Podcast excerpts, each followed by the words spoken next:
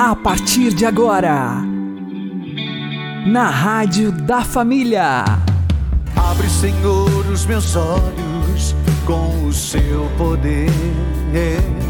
Caminhando com Jesus. Acredite, se Deus é por nós, quem será contra nós?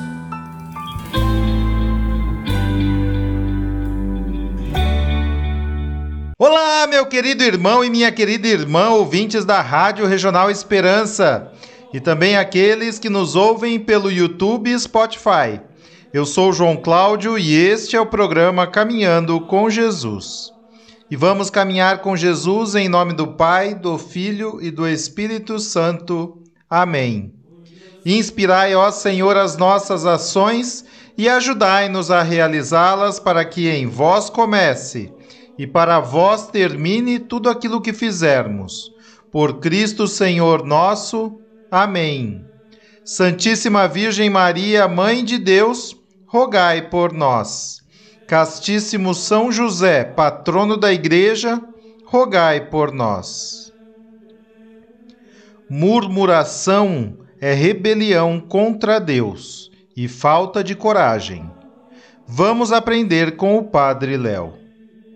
Foi o que Jesus disse para Nicodemos: precisa nascer de novo. O que nasce da carne é carne, o que nasce do espírito é espírito. Se não nascer da água e do espírito, essa água que flui do coração de Jesus, você não vai ver o reino dos céus.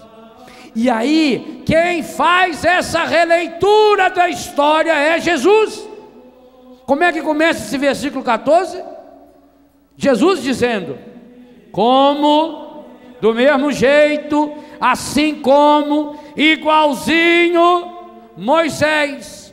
E ele foi buscar um episódio que parece uma coisa sem importância nenhuma. Como Moisés levantou a serpente no deserto. Jesus teria tanta coisa aparentemente mais importante para comparar. E por que, que ele vai nesse episódio? Remete-nos ao livro dos Números, capítulo 21, versículo 4 seguintes.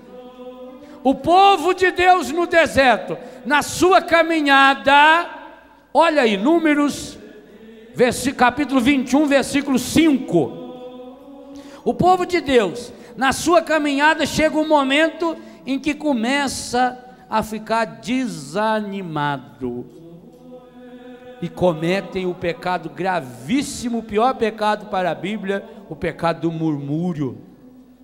Partiram do Monte Ora na direção do Mar Vermelho para contornar a terra de Edom. Mas o povo perdeu a coragem no caminho.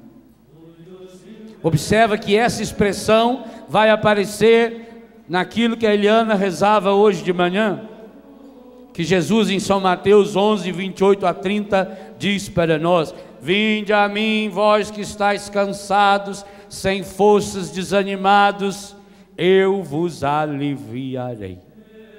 Aqui mostra o retrato desse povo. O povo perdeu a coragem.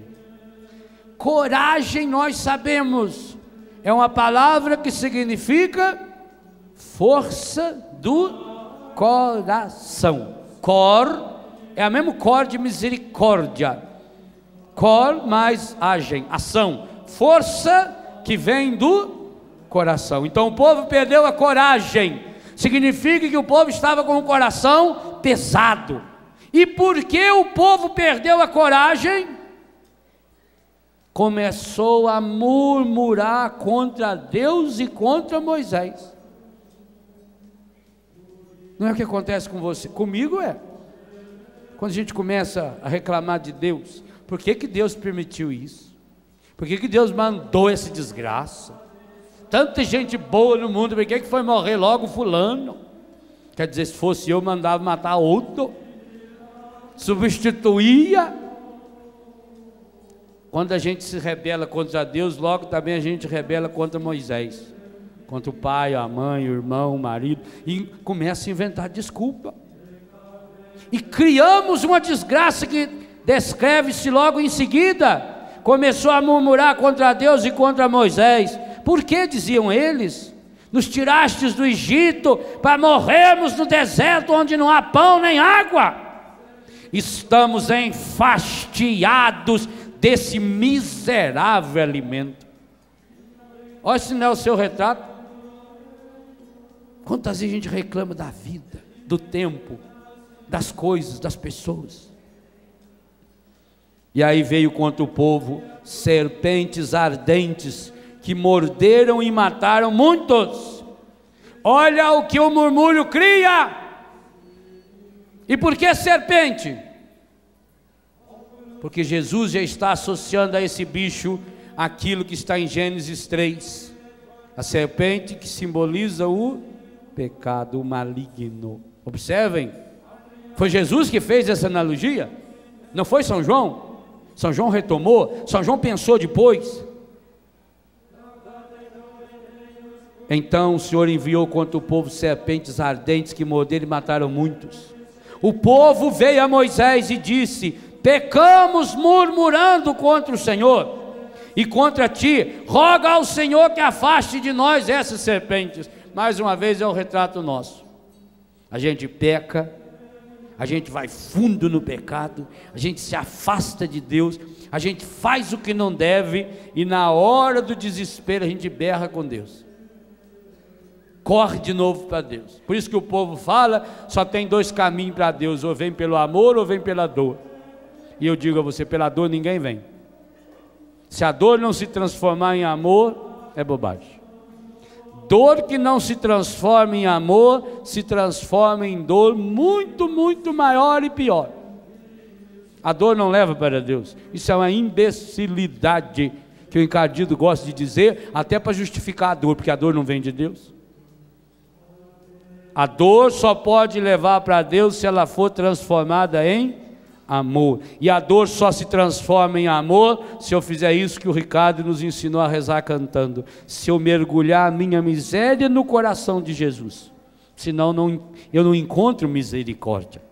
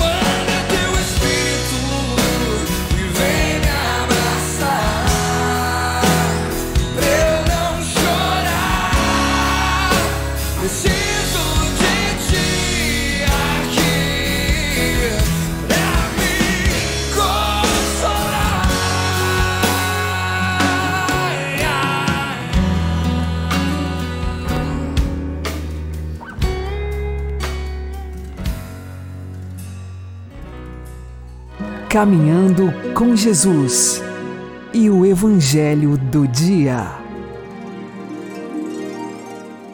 O Senhor esteja convosco, Ele está no meio de nós.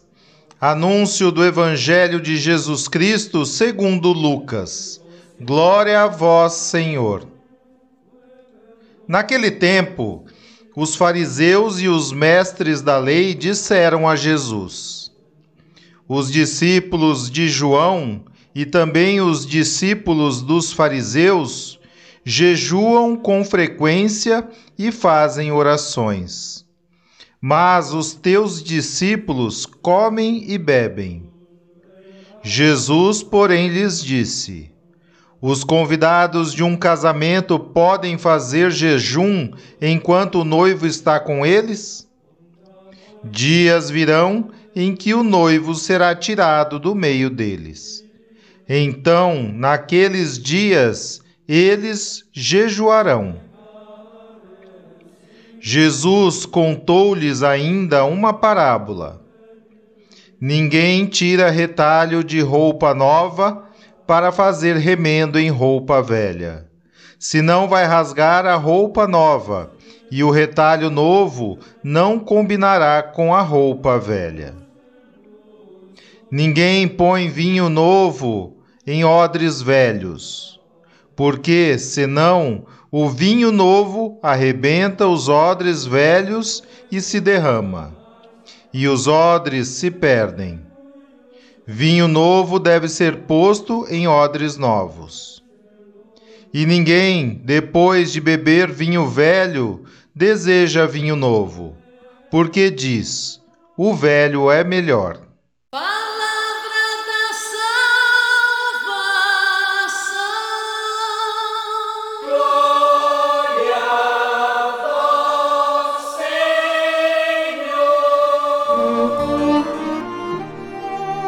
Agora, a homilia diária com o Padre Paulo Ricardo.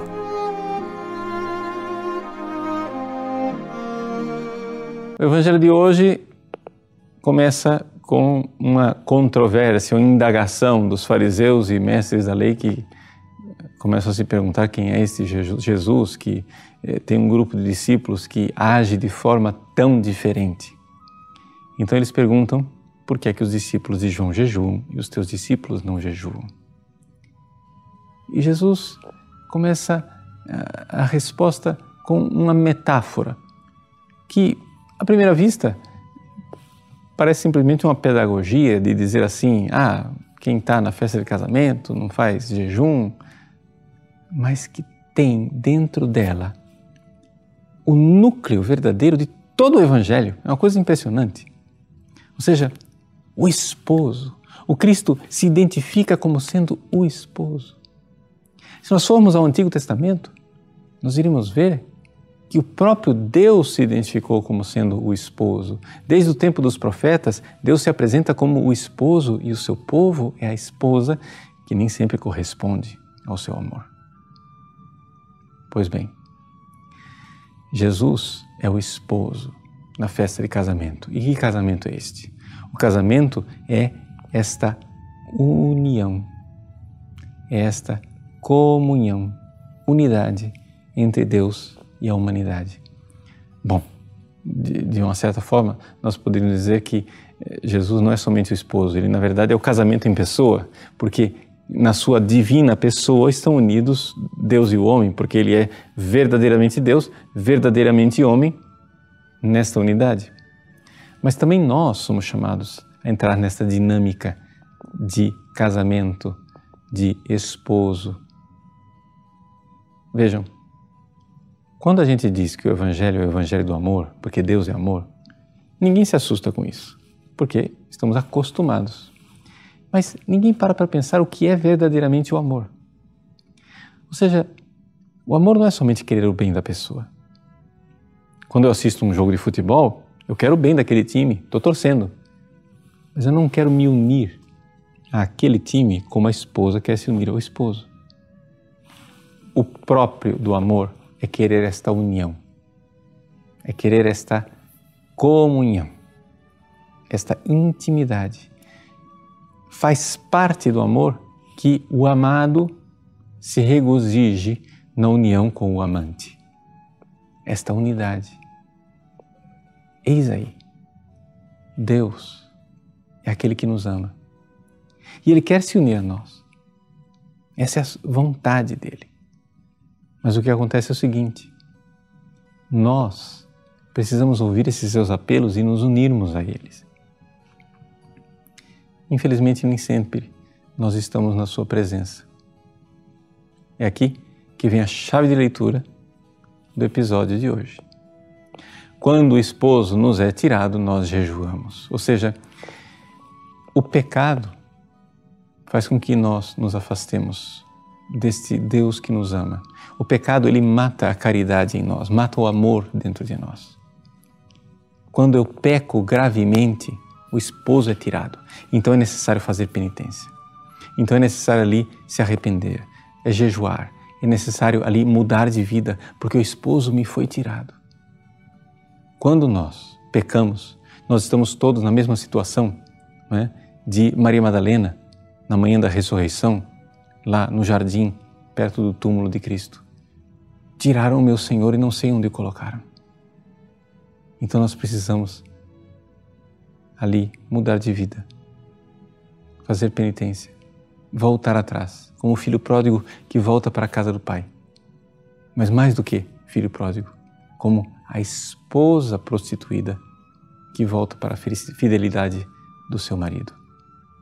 É assim que todos nós somos de alguma forma Maria Madalena.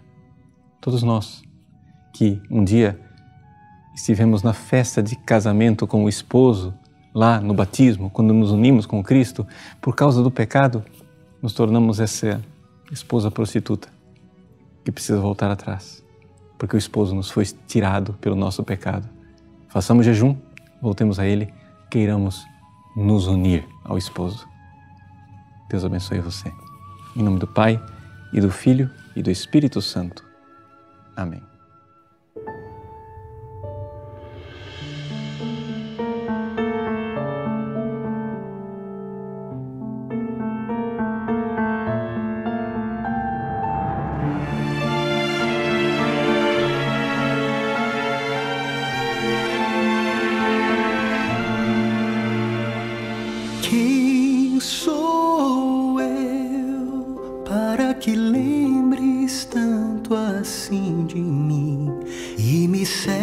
esconde.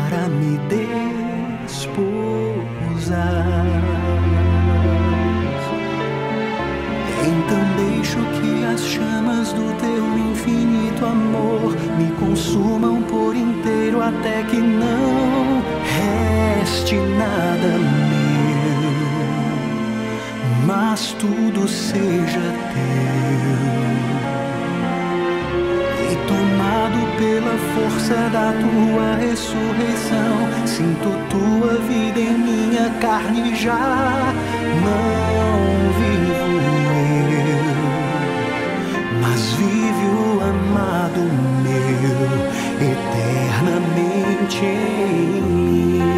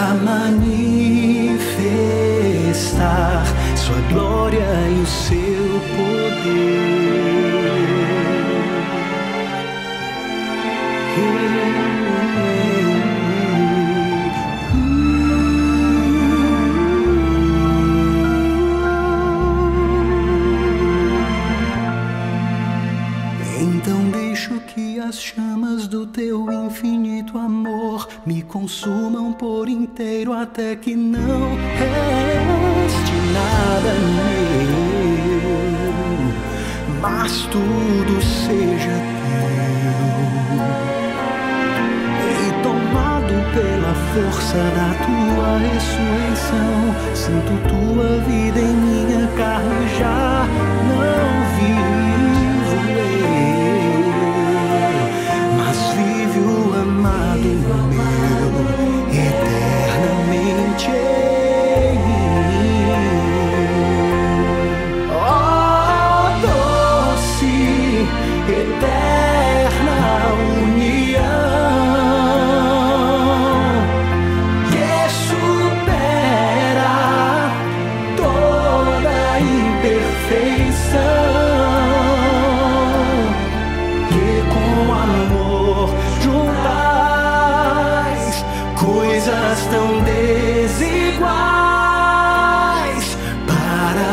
manifestar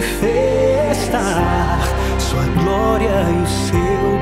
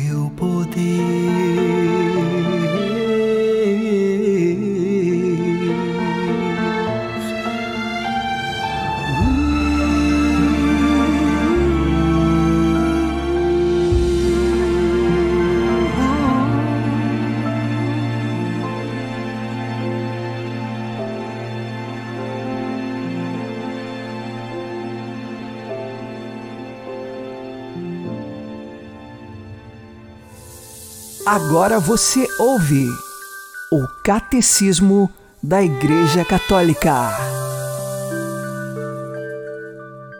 Os bispos dirigem as suas igrejas particulares como vigários e legados de Cristo, mediante os seus conselhos, incitamentos e exemplos, mas também com a sua autoridade e com o seu poder sagrado que, no entanto, devem exercer para edificação naquele espírito de serviço que é próprio o do seu Mestre. Este poder que eles exercem pessoalmente em nome de Cristo é um poder próprio, ordinário e imediato. O seu exercício, contudo, está regulado em definitivo pela autoridade suprema da Igreja. Mas os bispos não devem ser considerados como vigários do Papa. A autoridade ordinária e imediata deste sobre toda a Igreja não anula, pelo contrário, confirma e defende a daqueles. A autoridade episcopal deve exercer-se em comunhão com toda a Igreja, sob a direção do Papa.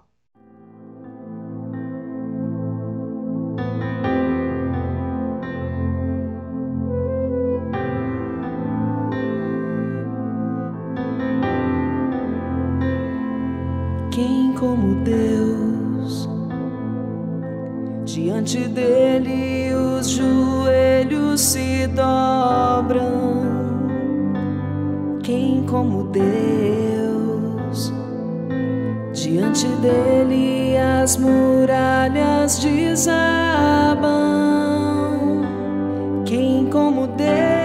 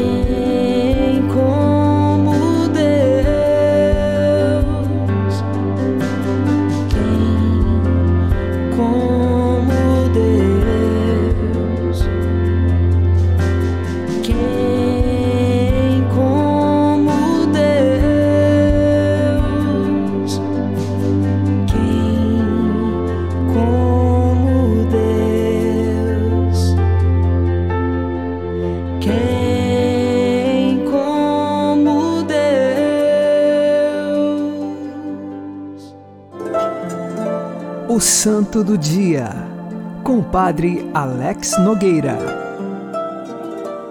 Neste dia 2 de setembro, nós recordamos a memória de Santa Doroteia. É do século III da era cristã, o tempo de perseguição dos cristãos. Os seus pais eram cristãos, lhe deram a fé e o ensinamento cristão, eles foram mortos, martirizados. Mas Santa Doroteia permaneceu viva e continuou vivendo a sua fé na caridade, na oração, no jejum. Ela também decidiu se consagrar inteira ao Senhor. A sua virgindade foi consagrada ao Senhor, e eis que, num período de perseguição, ela foi presa e levada para um julgamento muito severo. No final desse julgamento, eis que então estava certo. Doroteia seria morta, decapitada, por causa da fé de não ter negado Jesus. O advogado, no julgamento, no final de tudo, virou-se para Doroteia e disse, em forma de gozação para com, a, com ela: Olha, quando você for morta, me traga fazendo um favor as flores e os frutos do jardim do seu Senhor. E assim foi. Santa Doroteia foi conduzida para o martírio e, na hora de sua morte, ela pediu aos carrascos que permitisse que ela fizesse uma oração antes. Ela fez uma oração, chamou um jovem menino que estava ali próximo dela, emprestou um lenço, enxugou o suor do rosto, deu para o menino e pediu: Olha, entregue para o advogado Teófilo. E ela foi decapitada. No momento de sua morte, este lenço chegou na mão do advogado. E aquele advogado, quando abriu o lenço, sentiu um perfume nunca por ele sentido de rosas e frutas. E então ele entendeu: de fato, ela crê num Deus verdadeiro. E assim, Teófilo também se converteu. E aquele advogado mais tarde será martirizado porque não negou sua fé em Jesus Cristo. Eis que o testemunho de Santa Doroteia é para nós caminho de fortaleza.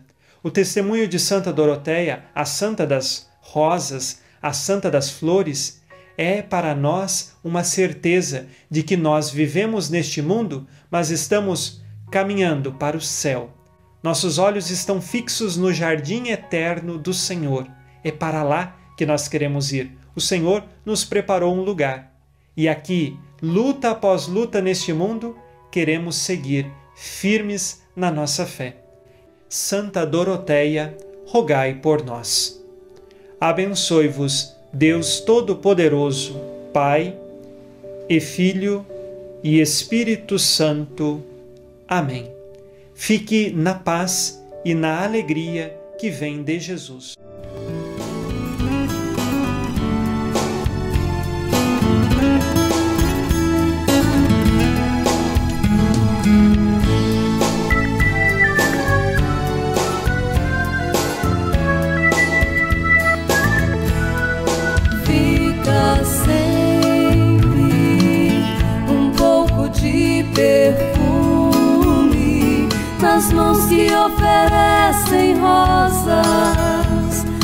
Mãos que sabem ser generosas. Dar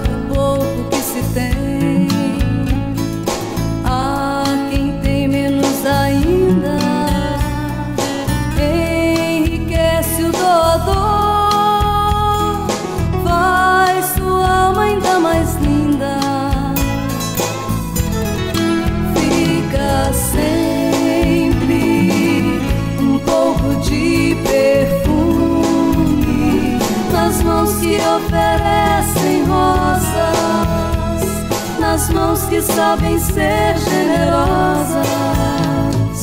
Dar ao próximo alegria parece coisa tão singela aos olhos de Deus, porém, é das artes a mais bela.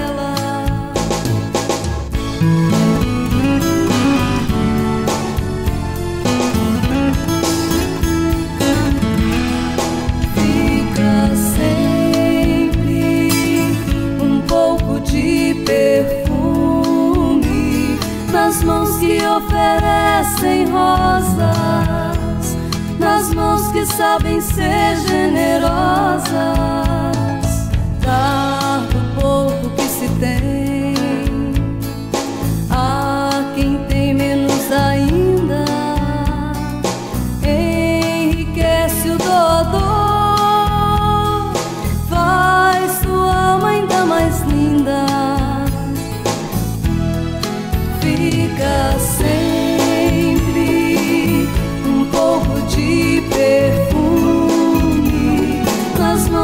oferecem rosas, nas mãos que sabem ser generosas.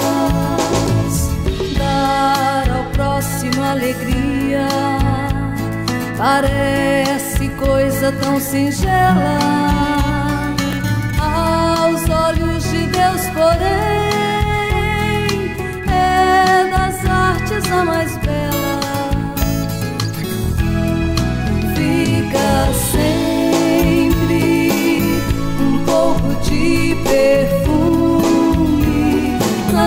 Que oferecem rosas, nas mãos que sabem ser generosas.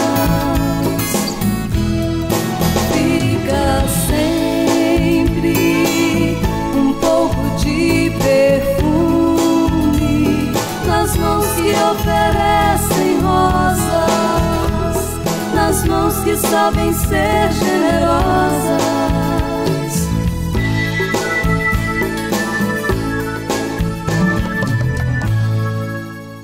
Você está ouvindo na Rádio da Família.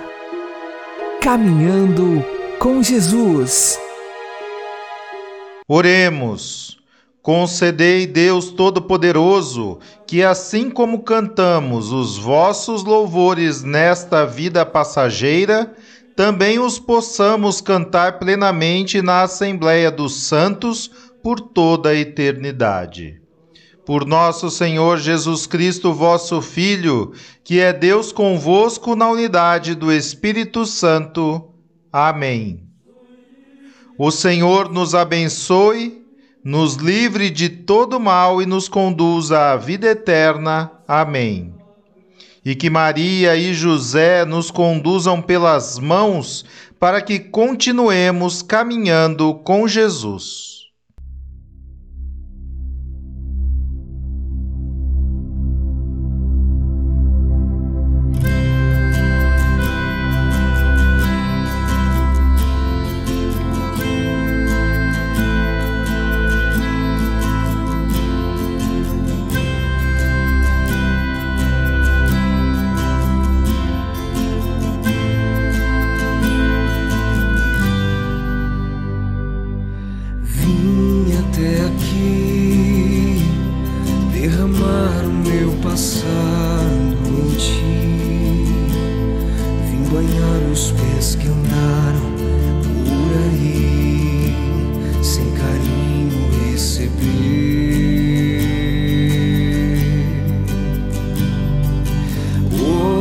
estou aqui, não porque mereço, eu sei, pois tu sabes por onde eu andei, conheces bem o meu perfume,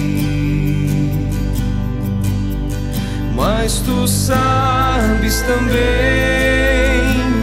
que o meu choro é sincero.